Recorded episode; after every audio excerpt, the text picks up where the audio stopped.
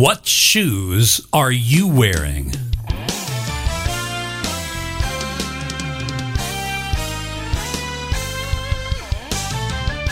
Welcome to Cutting It Straight with Pastor H.B. Charles Jr., author and pastor teacher at Shiloh Church in Jacksonville and Orange Park, Florida. Today's text out of Ephesians chapter 6 instructs us to be strong in the Lord and to put on His armor. Today's message with Pastor Charles is the shoes of the gospel of peace. And now, here's Pastor H.B. Charles Jr. Ephesians chapter 6. Let me begin reading at verse number 10. Finally, be strong in the Lord and in the strength of his might. Put on the whole armor of God that you may be able to stand against the schemes of the devil. For we do not wrestle against flesh and blood, but against the rulers, against the authorities, against the cosmic powers over this present darkness, against the spiritual forces of evil in the heavenly places. Therefore, take up the whole armor of God that you may be able to withstand in the evil day, and having done all, to stand firm.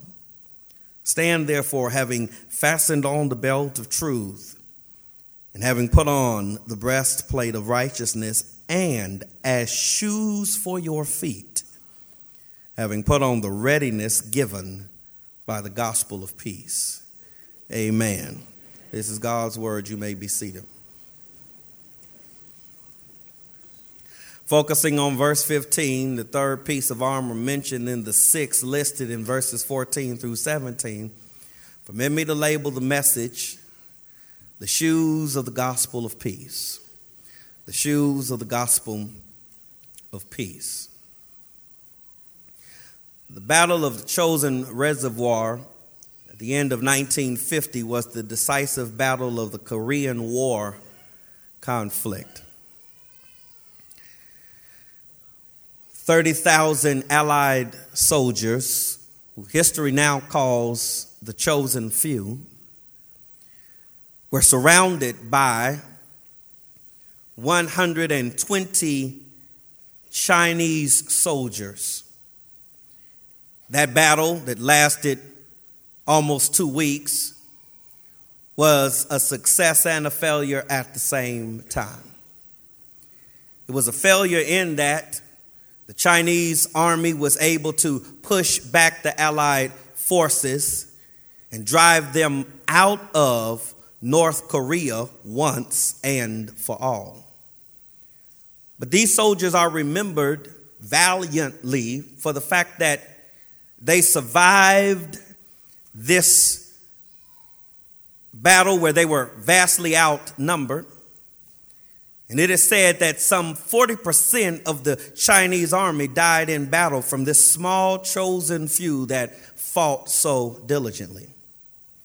But many came home with great and long lasting injuries. Injuries not inflicted merely by the enemy combatants on the field of warfare, but by the inclement conditions in which they waged war. It is said that during the Battle of the Chosin Reservoir, the temperatures dropped at points to as low as 30 degrees below zero. And many American soldiers came home suffering from frostbite due to particular shoes they were wearing in the cold field of battle. They were wearing technology from the Second World War called shoe packs. These shoes had leather soles and double lining within, and they were given, when they were deployed, two sets of lining and six pairs of socks, and they were trained to periodically change out these socks because even the perspiration of their feet could cause fright, frostbite in the cold temperatures. But this technology did not suffice. And soon after the Korean War, better models were designed. The new model was called the Mickey Mouse boot. It sounds funny, but that Mickey Mouse boot became the foundation that is used for modern footwear in militaries all over the world. The American government found out after the Korean conflict that it's, it's not just important to have technology and weapons and training and strategy to be successful in battle, you also need simply good shoes on your feet. This is the simple message of Ephesians chapter 6, verse 15. Strong Christians stand firm in spiritual warfare by putting on as shoes the readiness provided by the good news of peace in Christ. As I mentioned, Ephesians chapter 6, verses 10 through 20 is the fullest explanation of the doctrine of spiritual warfare in the New Testament. We see here in the progression of this letter as it comes to an end that Paul says to his readers that if you believe in Christ, belong to Christ, and behave like Christ, get ready because at some point the enemy will fight back. The Christian life is a spiritual warfare. And we must stand firm in battle. That's the foundational exhortation of verses 10 through 13. Finally, be strong in the Lord and in the strength of his might. Put on the whole armor of God that you may be able to stand against the schemes of the devil. For we do not wrestle against flesh and blood, but against the rulers, against the authorities, against the cosmic powers over this present darkness, against the spiritual forces of evil in the heavenly places.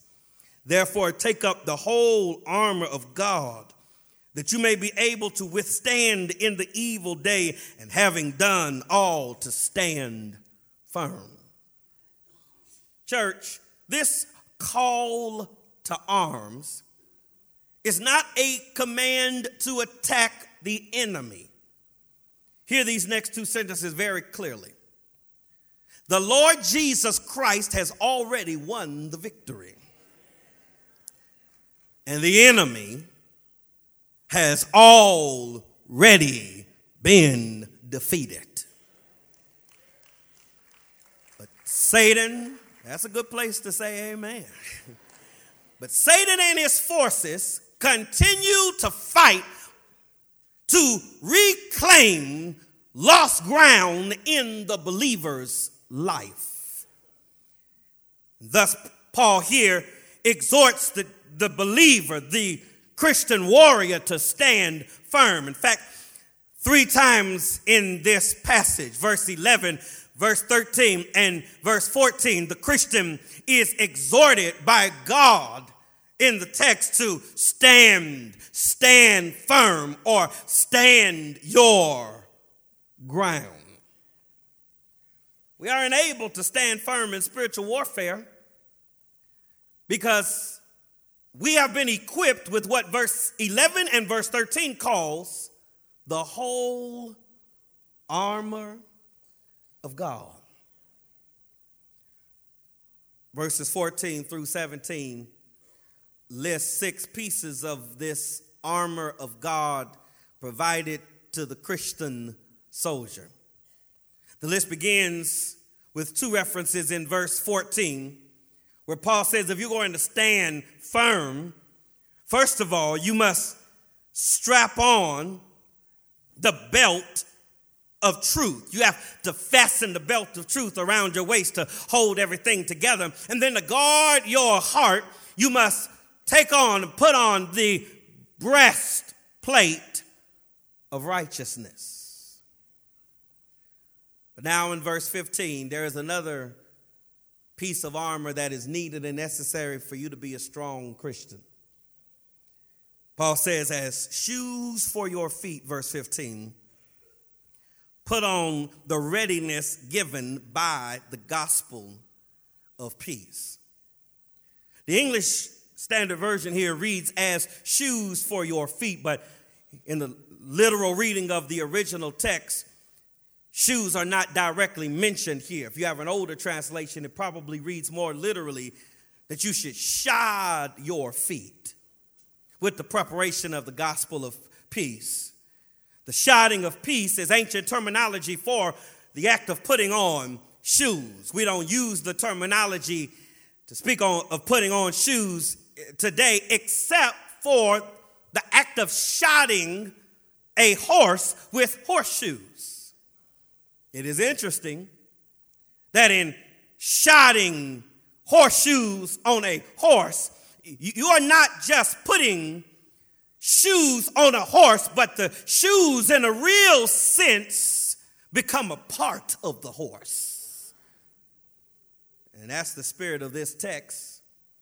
There are shoes that's got to be a regular part of your life if you're going to stand firm against the enemy. Paul says, for you to stand firm in battle, you need more than just a belt and a breastplate. You need good shoes. Historians tell us this was one of the keys to success for the great armies of the ancient Roman Empire. They didn't just have wisdom in their strategies, it was not just the size of their armies, it was not just the ingenuity of their weapons. They also were successful because they supplied adequate footwear for their soldiers. They provided what was called the caliga for foot soldiers. These were half boots, glorified sandals that were strapped up well on the soldier's foot that provided both mobility and stability. They made the Roman soldier mobile and agile, so much so that a lookout in the distance could spot the Roman army in the distance, and before they could prepare themselves for battle, the Roman army would be on them to attack because the shoes provided for their foot soldiers allowed them to move with speed and sure footedness in a long march and over rugged terrain. The term wrestle in verse 12 of our text also tells us the kind of warfare that was practiced in the ancient days. It was in the heat of the battle, hand to hand combat, and the goal was to get the opponent off his feet in a vulnerable position so that you could take his life. But the shoes provided for the Roman soldier not only gave mobility during the march, but stability when it was time to stand. Paul here says that there will be times when the enemy of our souls will attack your faith in Christ, your devotion to Christ, and your obedience to Christ. And you must be prepared to march forward and stand firm. But to do this, you got to have proper shoes on your feet. You got to have proper shoes on your feet to march forward. You I think about Ephesians 6 15 really without meditating on Isaiah 52, verse 7, where the prophet talks about how beautiful on the mountains are those who bring glad tidings. In ancient warfare, to get the news home about the battle, there would be a messenger designated, and he would come running back home to give updates about the state of the battle. And it just seemed as if it was good news. His feet would run faster. So much so that the language was developed that it was beautiful feet on the person that was bringing good news. In Romans 10 15, Paul uses that for those who preach the gospel of Jesus Christ. We are to move forward proclaiming the good news, but but you can't share the good news with others if you ain't been strapped up with the good news for yourself and shoes for your feet. This gospel of peace helps us to move forward, but it, but it also helps us to stand firm. And that's the burden of the text. There will be times when faith in Christ, devotion to Christ, obedience to Christ is, is attacked. By putting on the shoes for your feet, the readiness that comes from the gospel of peace, you are enabled by the help of God to stand firm in the midst of battle, church. This verse is not just a statement about the equipment God has provided the Christian soldier, it is also a statement about the strategies and the schemes of Satan and his forces. Here we are reminded that Satan is constantly at work to stop your progress or to knock you down. Anybody in here with me today?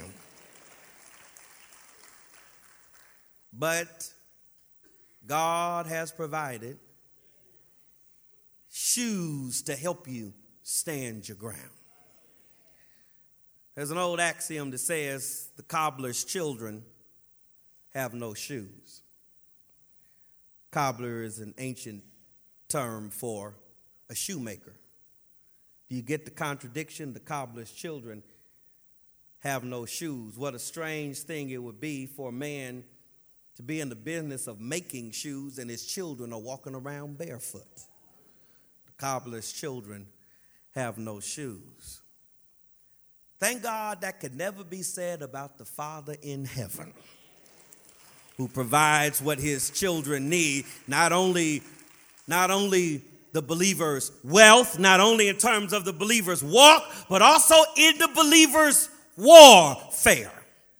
We are enabled to stand firm no matter what attacks our faith in Christ because God has provided shoes for our feet. Lehman Strauss, the commentator, said, These are not the leisure shoes of the world or the lounging shoes of the slothful, but these are the war boots with which the Christian soldier stands firm in his faith. With, what do we put on as shoes to stand firm? Paul says we, we put on as shoes the gospel of peace.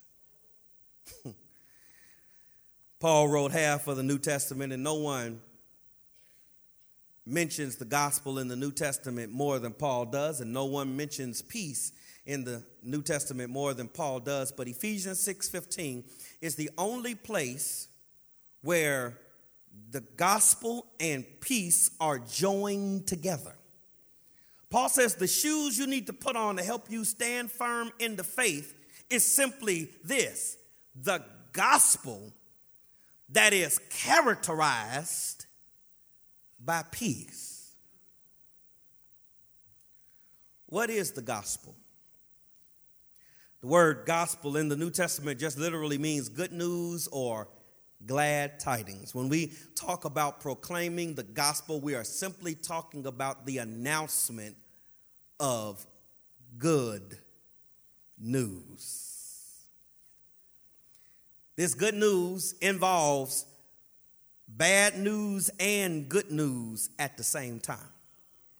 In fact, you can't embrace the good news until you first acknowledge the bad news. The gospel begins with the bad news of sin.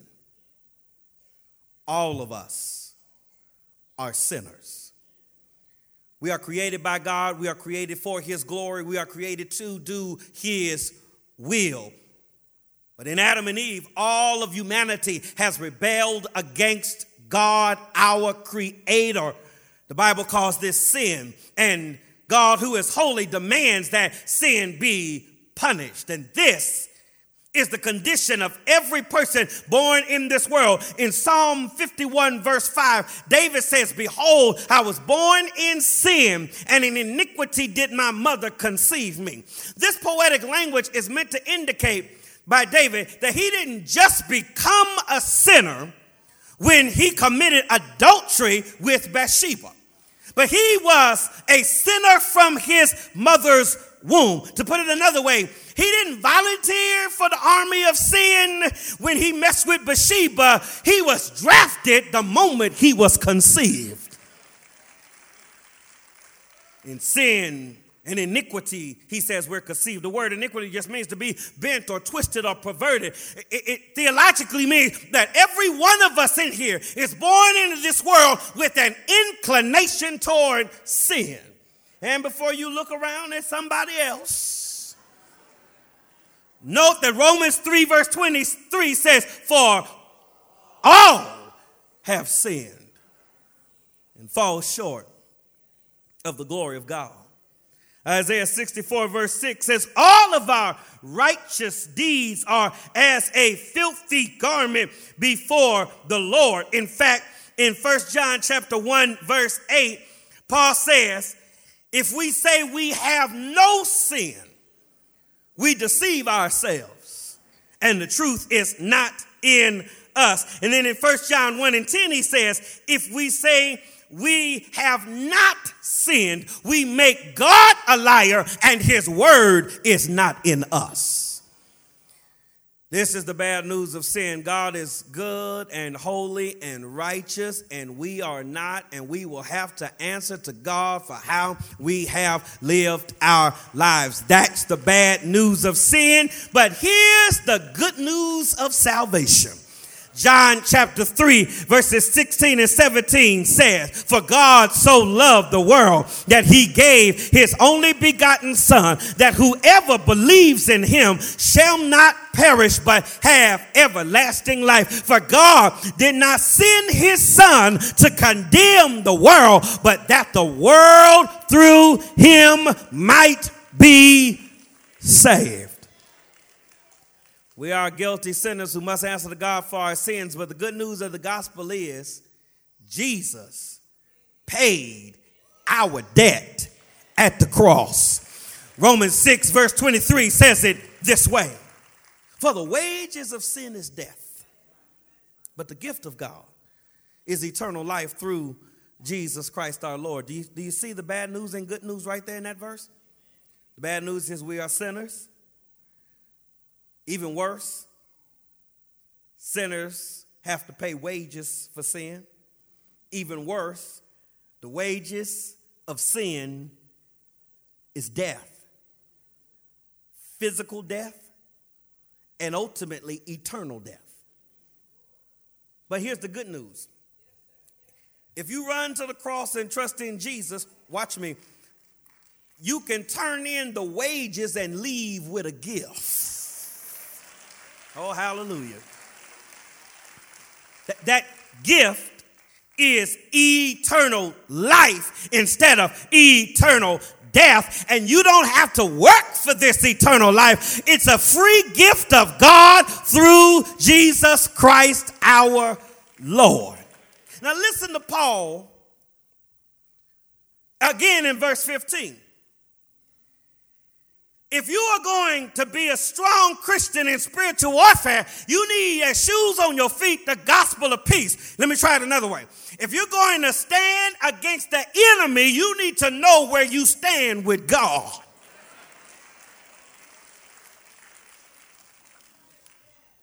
You better be standing in the shoes of the gospel.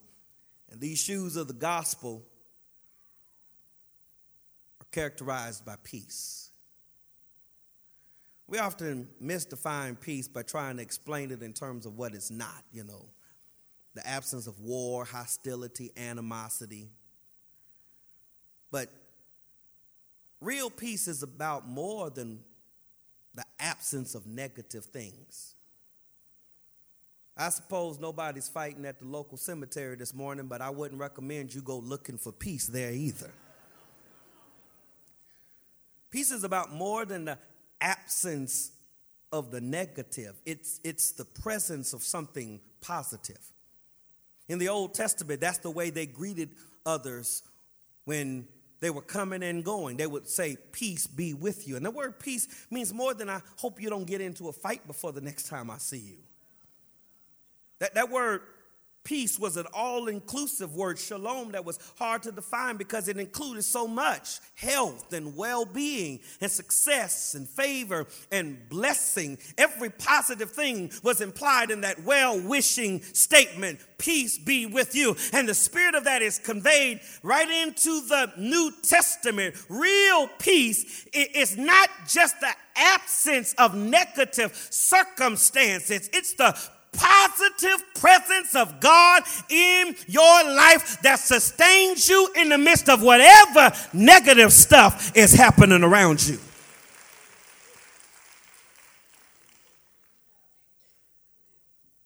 It's the difference between a thermometer and a thermostat. A thermometer just registers the temperature. But a thermostat regulates the temperature. This is what Christ provides a, a regulating internal sense of well being that'll sustain you and enable you to stand firm no matter what dangers, toils, and snares you have to face along life's journey. Are you listening to me here? In Christ, we have peace with God. January 31st, 1973, in Santo Domingo, Patrice Tamayo permitted himself to be crucified, nailed to a cross as a public call for world peace harmony and understanding among the peoples of the world. This televised event was watched by many as he vowed to hang on a cross for 48 hours with, for the goal of world peace. But 20 hours in, an infection in his foot demanded that they bring him down, and the headlines in the papers the next day simply read Crucifixion for Peace falls short. You could change the language and fill in the blanks for anything we attempt to do to produce peace for ourselves. Good works fall short. Noble aspirations falls short. Sincere motives fall short. Self-righteousness falls short. Church attendance falls short generous giving, charitable acts, faithful serving, moral living falls short. There's nothing we can do to fix what our sin has messed up. But Ephesians chapter 2, verse 13, just one page left of our text, says, By the blood of Christ, those of us who were far off have now been brought near to God. Sin separates us from God, but the blood of Jesus is able to reach you no matter how far you may be. That's what Andrae Crouch said about the blood of Jesus, ain't it? He said it reaches to the highest mountain and it flows to the lowest valley. The blood of Jesus reaches those that are far from God and draws us near. How does he do it? Glad you asked. Ephesians chapter 2, verse 14 declares this For he himself is our peace. You missed it. Let me try that again. Jesus doesn't just give peace, offer peace, provide peace, promise peace. He is peace. He himself is our peace. And to trust in the blood and righteousness of Christ is to have peace with God. Romans 5, verse 1 says, Therefore, being justified by faith, we now have peace with God through Jesus Christ our Lord. Sin separates us from God. Sin is disobedience to the commands of God. Sin is rebellion against the authority of God. Sin is mutiny against the government of God. But by faith in Christ, the blood of Jesus pays for our sins so that we can have peace with God. But not only does the believer have peace with God, but in Christ we also have the peace of God. The king commissioned the artists of the land to draw a picture for him of what real peace looks like, and he promised a handsome reward for the winner. The first presentation was an idyllic scene blue skies, plush meadow, quiet streams, fruitful trees. And in one of the tree branches, there was a bird sitting on the branch singing his song. The king saw it and immediately declared that painting the winning portrait. But a servant who had seen all of the submissions asked the king to see one more before he made his decision. It was brought before the king, and it was the opposite of the picture he had just seen. The sky was dark, the wind was blowing, the rain was falling, the waves were crashing, and the trees were bent over. But in that picture, there was also a bird in the tree sitting on a branch singing his song. And the king declared that to be the picture ultimately of true peace. Hear me, church. Anybody can sing when the sun is shining. Anybody can sing when the sky is blue. Anybody can sing when the waters are calm. But it, but it takes faith in Christ to enable you to keep singing your song when the storm is raging, when the winds are blowing, and when the rains are falling. This is what Jesus offers those who trust in him. James John chapter 14 verse 27. Jesus says, "Peace I give to you, my peace I give to you. Not as the world gives, give I unto you. Let not your heart be troubled, neither let it be afraid." And in John 16 verse 33, he goes even further to say, These things I have spoken unto you, so that in me you might have peace. In the world you will have tribulation, but take heart, for I have overcome the world. What are you facing? Paul says, whatever it is, you can stand firm.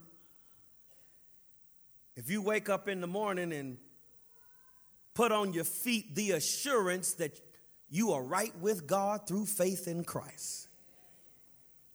That in Christ there is peace with God, and in Christ there is the peace of God. That language for that latter statement is rooted in the words of Philippians chapter 4, verses 6 and 7. Be anxious for nothing, but in everything by prayer and supplication with thanksgiving, let your requests be made known to God, and the peace of God, which surpasses all understanding, will guard your heart and mind through Christ Jesus. I'm a student of the subject of prayer. Throughout my faith journey, I've studied diligently what the Bible says about the subject of believing prayer. I even wrote a book about the subject of prayer because as I read books on prayer over the years, many times you read the book and you get more discouraged about how lousy your prayer life is.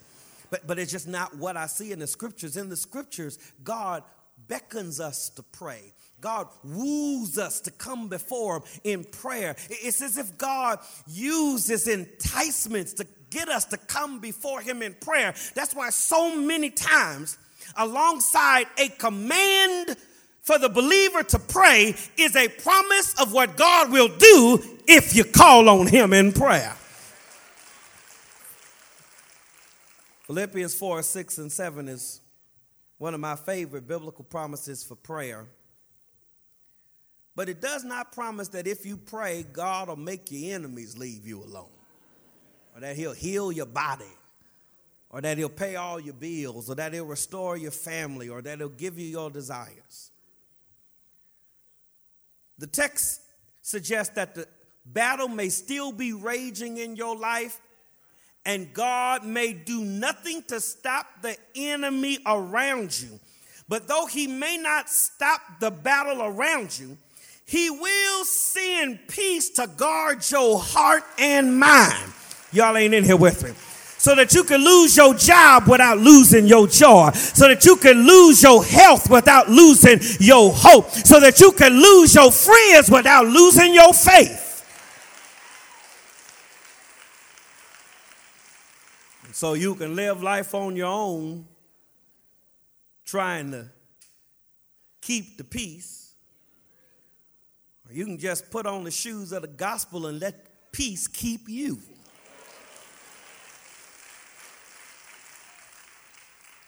When peace like a river, said Horatio Spafford, my favorite song, says, When peace like a river attendeth my way, when sorrows like sea billows roll, whatever my lot, thou hast taught me to say, it is well with my soul. Though Satan should buffet, though trials should come, let this blessed assurance control that Christ has regarded my helpless estate and shed his own blood for my soul. My sin, oh, the bliss of this glorious thought, my sin, not in part but the whole, is nailed to the cross, and I bear it no more. Praise the Lord, praise the Lord, oh, my soul. And Lord, haste the day when faith becomes sight, and the sky be rolled back like a scroll. The trumpet shall sound, and the Lord shall descend and even then, it is well with my soul. I'm finished, church. God be praised for his word. Will you stand with me? Thanks for listening to Cutting It Straight with Pastor H.B. Charles Jr. If you'd like more resources from Pastor Charles or to support this ministry, you can reach us online at cutstraight.org. That's cutstraight.org. Thanks for listening and have a blessed day.